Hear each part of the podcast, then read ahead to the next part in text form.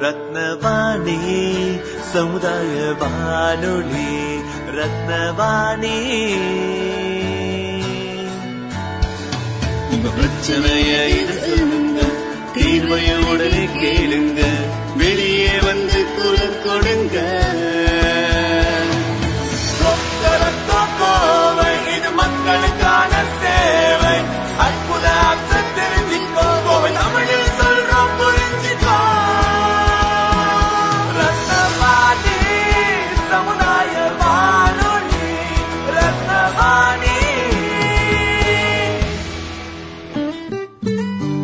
ரத்னவாணி தொண்ணூறு புள்ளி எட்டு சமுதாய வானொலி ஒலிபரப்பு. கோவை ஈச்சனாரி ரத்தினம் கல்லூரி வளாகத்தில் இருந்து ஒலிபரப்பாகிறது.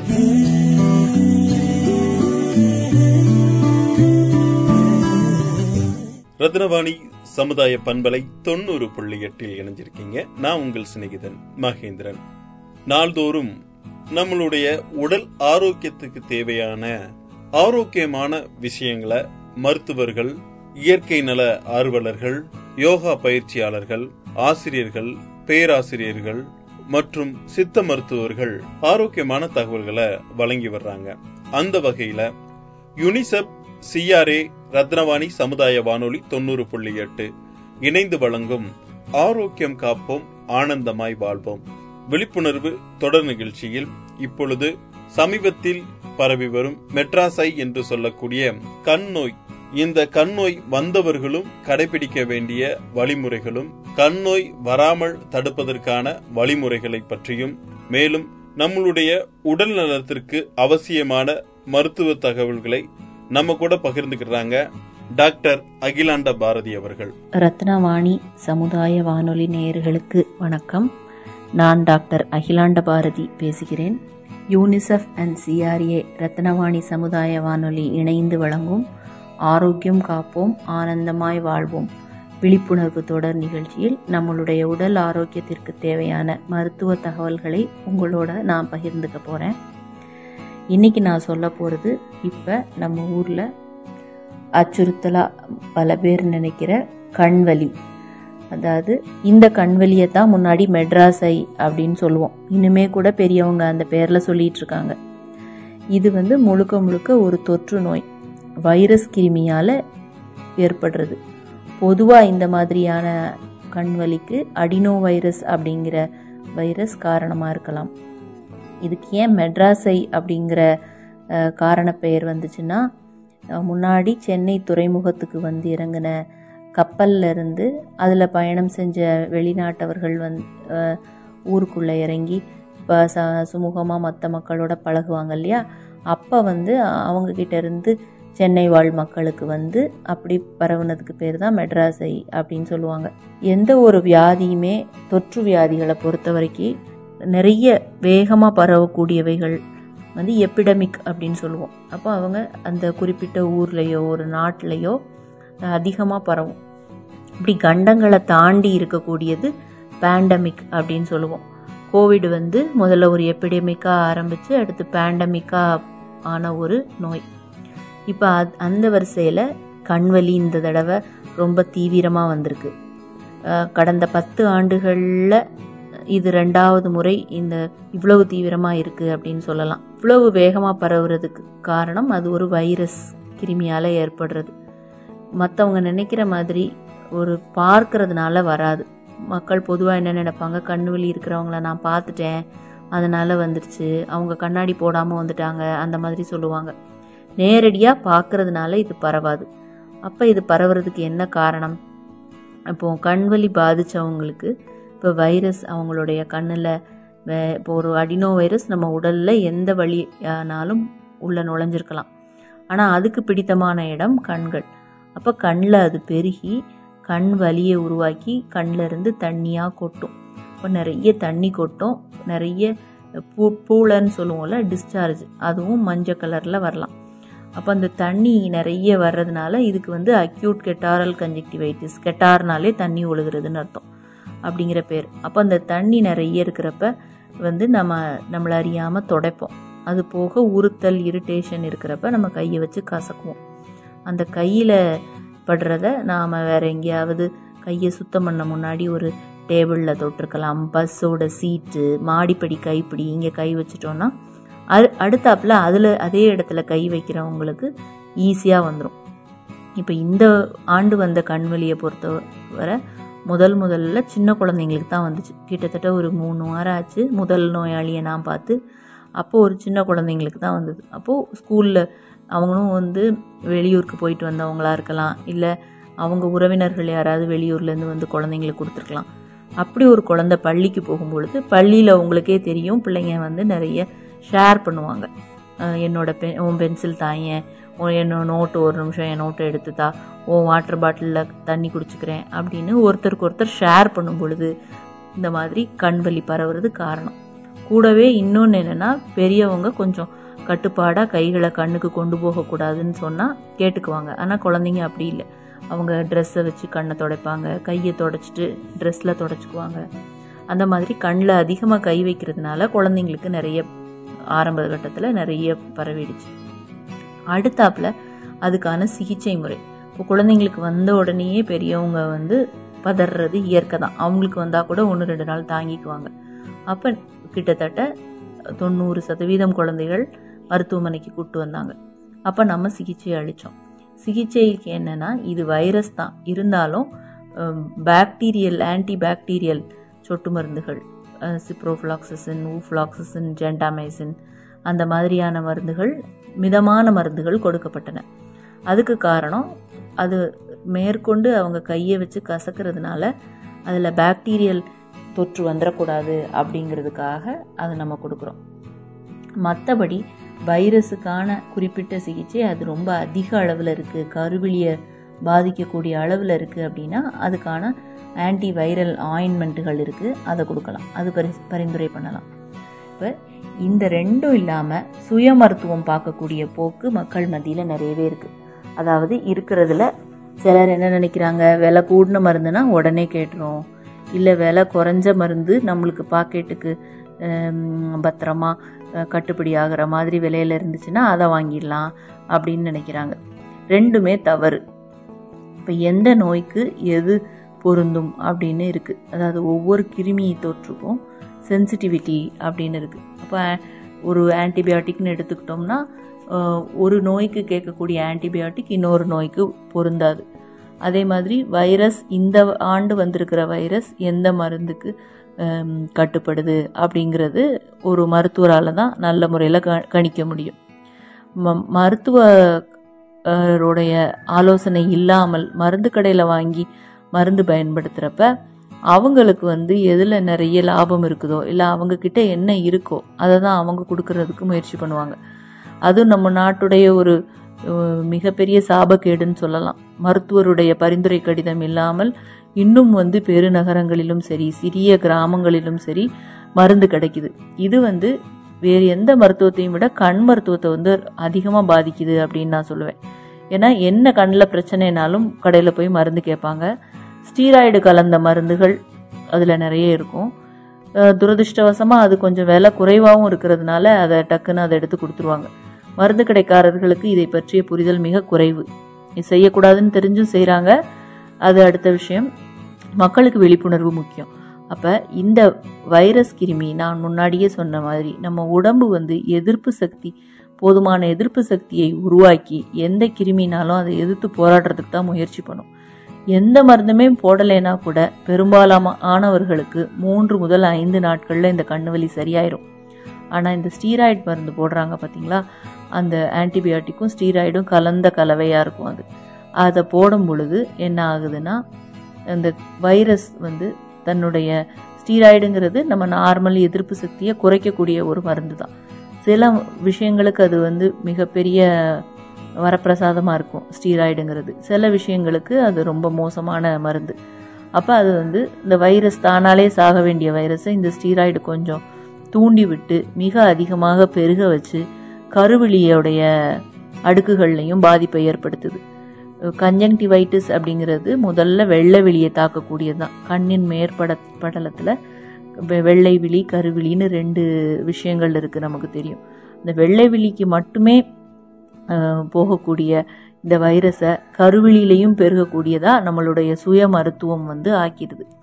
இன்னொரு விஷயம் நம்ம எதிர்ப்பு சக்தி குறைவாக இருந்தாலோ அல்லது கிருமி மிக வீரியமிக்கதாக இருந்தாலோ வந்து அப்பவும் கருவிழியை அது பாதிக்கக்கூடும். அப்போ அதனால் மருத்துவர் ஆலோசனையுடன் சிகிச்சை எடுப்பது இதில் மிக அவசியம். குழந்தைகளுக்கு மூணுல இருந்து மூணு நாட்களில் சராசரியாக சரியாயிருதுன்னு சொன்னேன் இல்லையா? ஆனால் இந்த முறை வந்தது அப் பெரியவங்களுக்கு அப்படி இல்லை. குறைஞ்சது அஞ்சு நாளைக்கு அவங்களுக்கு பாதிப்பு இருக்குது இதுக்கும் இந்த மாறுபாட்டுக்கும் பல்வேறு காரணங்கள் சொல்லலாம் நம்ம. இப்போது குழந்தை சில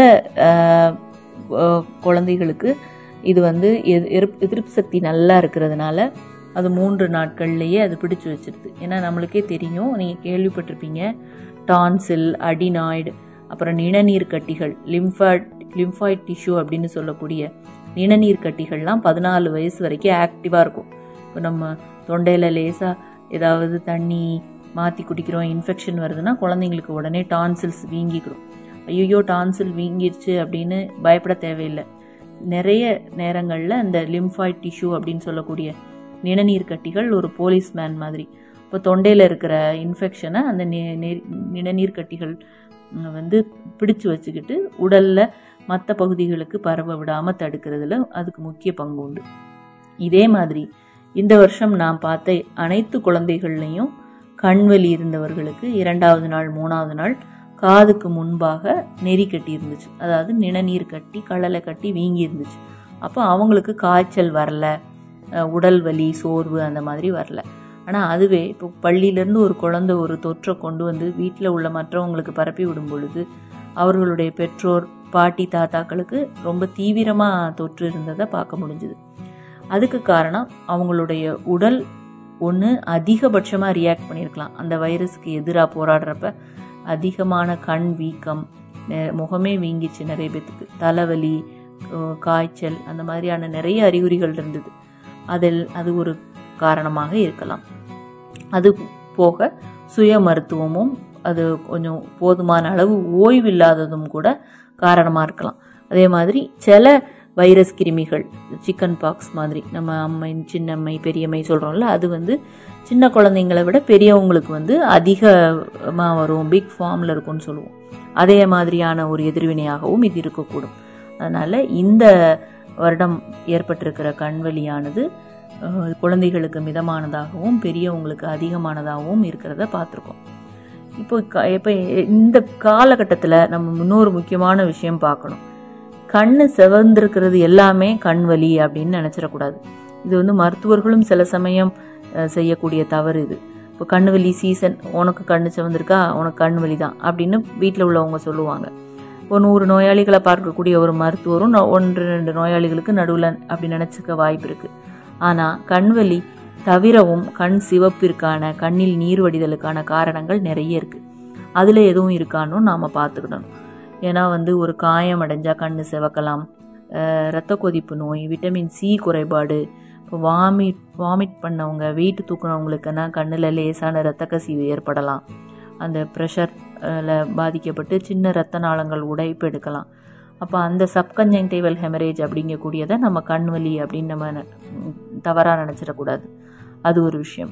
அப்புறம் இன்னும் கண் நோய்கள் சில இது இருக்குது ஐரடோசைக்ளைட்டிஸ் என்று சொல்லக்கூடிய கண் அலர்ச்சி நோய் அப்புறம் ஆங்கிள் க்ளோஷர் கிளாகோமா என்று சொல்லக்கூடிய திடீரென்று வரக்கூடிய பார்வையை பாதிக்கும் கண் அழுத்த நோய். இதில் இதுலேயும் கண்ணு வந்து ரத்த சிவப்பாயிரும். அதை நாம் கண்ணுவலி சீசனில் இது கண்ணுவலி தானே அப்படின்னு நினச்சி மிஸ் பண்ணிடக்கூடாது. தூசி விழுந்தாலும் கண்கள் சிவக்கக்கூடும். இப்போ கண்களில் தூசியை வச்சுக்கிட்டே எங்கள் வீட்டில் ரெண்டு பேர்த்துக்கு கண் வலி இருந்துச்சு. அதனால் எனக்கும் கண் வலியாக தான் இருக்கும் அப்படின்னு நாமளே முடிவு பண்ணி சிகிச்சை அளிக்க கூடாது.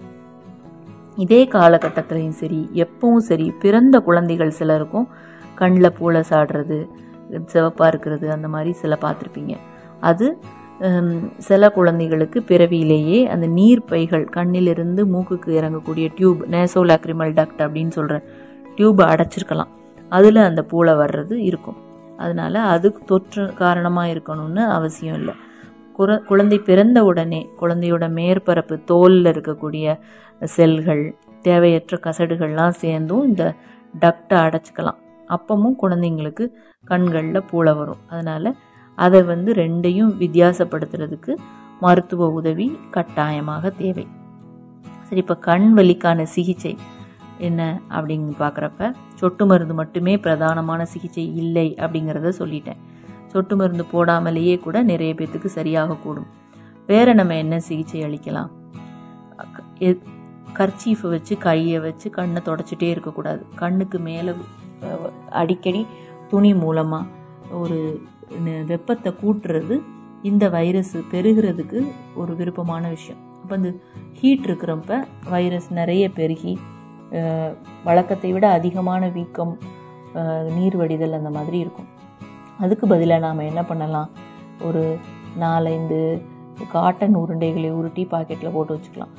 கண் அதிகமாக தண்ணி வடிகிறப்ப கண்ணை தொடாமல் கண்ணுக்கு கீழே வடிகிற தண்ணியை மட்டும் தொடச்சிட்டு காட்டனை வந்து நம்ம குப்பை தொட்டியில் போட்டுடலாம் அப்- அப்போ வந்து நான் கண்ணை கையே வைக்கக்கூடாதா டாக்டர்? கழுவவே கூடாதா? அப்படின்னு கேட்கக்கூடாது. கட்டாயம் கழுவணும். அடிக்கடி கண்களை நீரால் கழுவலாம். தண்ணி பட்டா அதிகமாயிரும்னு கிடையவே கிடையாது. ஏற்கனவே வந்துவிட்ட கண் வலியை நாம் வந்து தண்ணி வச்சு கழுவுறதுனால எந்த விதத்துலையும் அது அதிகமாக போகிறதில்ல ரொம்ப உறுத்தல் இருக்குது உங்களால் உறுத்தல் பொறுக்க முடியலைன்னா கொஞ்சம் ஐஸ் கட்டிகளை எடுத்து க கண்ணோடைய மேற்பரப்பில் வச்சு நீங்கள் கண்ணுக்கு மேலே கண் இமைகள் மூடி ஒத்தடம் கொடுக்கலாம். இல்லை கர்ச்சீஃபை வச்சு கூட கர்ச்சீஃபுக்குள்ளே நாலஞ்சு ஐஸ் கட்டிகளை வச்சு உத்தரம் கொடுக்கலாம். அது செய்யக்கூடிய ஒன்று வெளிச்சம் பார்த்தா கூசும் அப்படிங்கிற கண் காரணத்துக்காகவும். பிறர் பார்க்கும்போது சங்கோஜப்படுவாங்களே. பூளை நிறைஞ்ச கண்களை மற்றவங்கள்ட்ட காட்ட வேண்டாமேன்னு நினைக்கிறதுக்காக நாம் க வேணும் வேண்டுமானால் கருப்பு கண்ணாடி போட்டுக்கலாம். ஏற்கனவே கண்ணாடி போட்டிருக்கிறவங்க கண்களில் தன்னுடைய கண்களில் கையை வைக்கிற வாய்ப்பு குறைவு. அதனால் அவங்களுக்கு மற்றவங்களை விட கண்வலி வருவதற்கான வாய்ப்பும் குறைகிறது. அவங்க கிட்ட இருந்து மற்றவங்களுக்கு பரவுறதுக்கான வாய்ப்பும் ஒரு சதவீதம் குறைகிறது அப்படின்னு சொல்லலாம். அது போக வலி இருந்தால் மருத்துவர் ஆலோசனையோட நீங்கள் பேராசிட்டமால் போட்டுக்கலாம். இல்லை அது நம்ம வைரல் இன்ஃபெக்ஷன் வந்து மேற்கொண்டு பாக்டீரியா கிருமியோட தாக்குதலால் செகண்டரி பாக்டீரியல் இன்ஃபெக்ஷனாக மாறிடுச்சுன்னா தேவைப்படும் பட்சத்தில் நம்ம ஆன்டிபயோட்டிக் மாத்திரைகள் மருத்துவர் ஆலோசனையோட போட்டுக்கலாம்.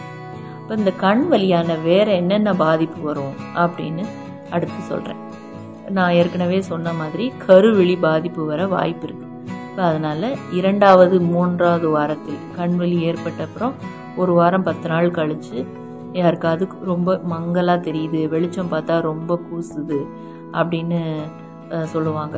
இப்போ இன்று இந்த எபிடமிக் ஆரம்பித்து இப்போ மூன்றாவது வாரம் நடந்துட்டு இருக்கிற சூழ்நிலையில் ரெண்டு மூணு நோயாளிகள் அந்த மாதிரி அறிகுறியோட இப்போ வர ஆரம்பிச்சிட்டாங்க கடந்த சில நாட்களாக அப்போ அவங்க அவங்களுக்கு நம்ம கருவிழி பாதிப்பு இருக்கா அப்படிங்கிறத மருத்துவர் ஸ்லிட் லேம்ப் அப்படிங்கிற இன்ஸ்ட்ருமெண்ட் வச்சுருப்பாங்க கண் மருத்துவர். அதில் அது மூலமாக பார்த்தா தான் தெரியும் அது பார்ப்பாங்க. அது பார்த்துட்டு தேவைப்பட்ட அதுக்கான மருந்துகள் கொடுப்பாங்க. அப்புறம் அப்போ நம்ம கண்டிப்பாக கருப்பு கண்ணாடி அணிய வேண்டியது இருக்கும். கூர்மையான வெளிச்சத்தை பார்க்கக்கூடாதுன்னு சொல்லுவாங்க. அந்த மாதிரியான அஹ், பக்க விளைவுகளை இது ஏற்படுத்தலாம். கூடவே வந்து ஏற்கனவே கண் அறுவை சிகிச்சை செய்தோருக்கு கொஞ்சம் கவனமாக இருக்கணும். இப்போ ஆப்ரேஷன் பண்ணி ஒரு பதினஞ்சு நாள் இருபது நாளைக்குள்ள கண் வலி வந்ததுன்னா கட்டாயம் நீங்கள் தொடர் மருத்துவ ஆலோசனை தேவை. ஏன்னா அறுவை சிகிச்சை செய்த பகுதிகளை இது வந்து செய்யப்பட்ட பகுதிகளை பாதிச்சிடக்கூடாது. இது இப்போது இந்த கண்வெளி இவ்வளவு ஏன் வந்துச்சு? ஏன் இதை நம்மளால் தடுக்க முடியல? ஏன் இவ்வளவு பரவுது? அப்படிங்கிற கேள்விகளை கடந்த ஒரு வாரமாக அடிக்கடி எதிர்கொள்கிறேன் நான். நம்ம சிம்பிளாக சொல்லணும்னா கொரோனா காலத்தில் நாம் பயன்படுத்திய தடுப்பு முறைகள் எல்லாத்தையும் இந்த கண்வெளி ஆரம்பித்த முதல் சில நாட்கள் சொல்லப்போனால் நானே நாலே நாலு நாள் கடைப்பிடிச்சிருந்தோம்னா வந்து இது இவ்வளவு பெரிய எபிடமிக் ஆயிருக்காது அப்படிங்கிறது என்னோட கருத்து. ஏன்னா கை கழுவுறதுக்கும் சமூக இடைவெளி விடுறதுக்கும் நம்ம பிறர்கிட்ட தொடாமல் பழகுறதுக்கும் நம்ம ஏற்கனவே கடந்த இரண்டு மூன்று ஆண்டுகளாக நல்லாவே பயிற்சி எடுத்திருக்கோம்.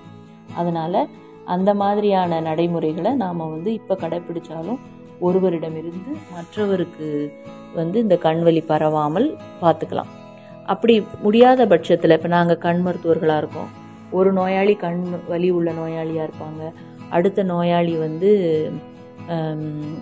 வேறு வேற ஒரு பிரச்சனைக்காக தலைவலிக்காகவோ கண்ணாடி பரிசோதனைக்காகவோ வந்திருப்பாங்க.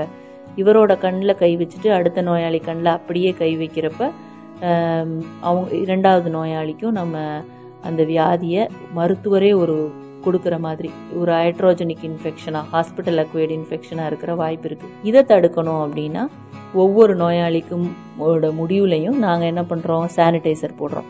அப்புறம் நாங்கள் பயன்படுத்துகிற கருவிகள் அதாவது ஸ்லிட் லேம்ப்பு ஆஃப்தல்மோஸ்கோப் அதெல்லாம் ஒரு கண் வலி வந்த நோயாளியோடைய அந்த நீரால் வந்து இன்ஃபெக்ட் ஆகிடுச்சுங்கிற சந்தேகம் வந்துச்சுன்னா அதை நாங்கள் உடனே சுத்திகரிப்பு பண்ணிடுவோம். ஸ்பிரிட் வச்சோ சானிடைசர் வச்சோ தொடச்சிருவோம். இதே மாதிரியான இதை வீட்லேயும் நாம் பயன்படுத்தலாம். முதல்ல ஒரு நபருக்கு கண்வலி வந்துடுச்சுன்னா அவங்க தனியாக படுத்துக்கலாம். தனியான துண்டு க- கைக்குட்டை போர்வை தலையணை அதெல்லாம் பயன்படுத்துறது ரொம்ப ரொம்ப அவசியம். அதே மாதிரி தனி அறையில் படுக்கிறத மற்றவங்களுக்கும் குழந்தைங்களுக்கு வந்தாலும் தனி அறையில் படுக்க வச்சு அவங்கள அப்பப்போ சானிடைசர் போட சொன்னோம்னா இந்த கண்வலி வந்து அடுத்த நபருக்கு பரவும் வாய்ப்பு மிக மிக குறையும். அதனால் இன்னும் எத்தனை இதுதான் வந்து எல்லா தொற்று நோய்களுக்கும் குறிப்பாக மழை வே- நேரத்தில் குளிர் நேரத்தில் பரவக்கூடிய நோய்களுக்கான அடிப்படை. இந்த வைரஸ்கள் இயங்குறது இப்படிதான். அவங்களுக்குன்னு ஒரு பேசிக் குவாலிட்டி இருக்கு. வெயில் அடிச்சிச்சுன்னா சீக்கிரம் செத்து போயிடும் அந்த கிருமி. வெயில் காலத்துலேயும் வரலாம். ஆனால் இப்போ இருந்து இன்னும் இப்போ நான் கை கண்ணில் கையை வச்சுட்டு ஒரு டேபிளில் வச்சுருப்பேன். வெயில்னால அந்த கிருமி உடனே செத்து போயிடும் குளிர் காலத்துல அந்த கிருமி செத்து போகாம கூட கொஞ்சம் நேரம் அந்த டேபிளோட சர்ஃபேஸ்ல உயிரோட இருக்கும். அப்ப அடுத்த நபர் வந்து அதுல கை வைக்கிறப்ப அவங்க இன்ஃபெக்ட் பண்ற வாய்ப்பு அதிகம்.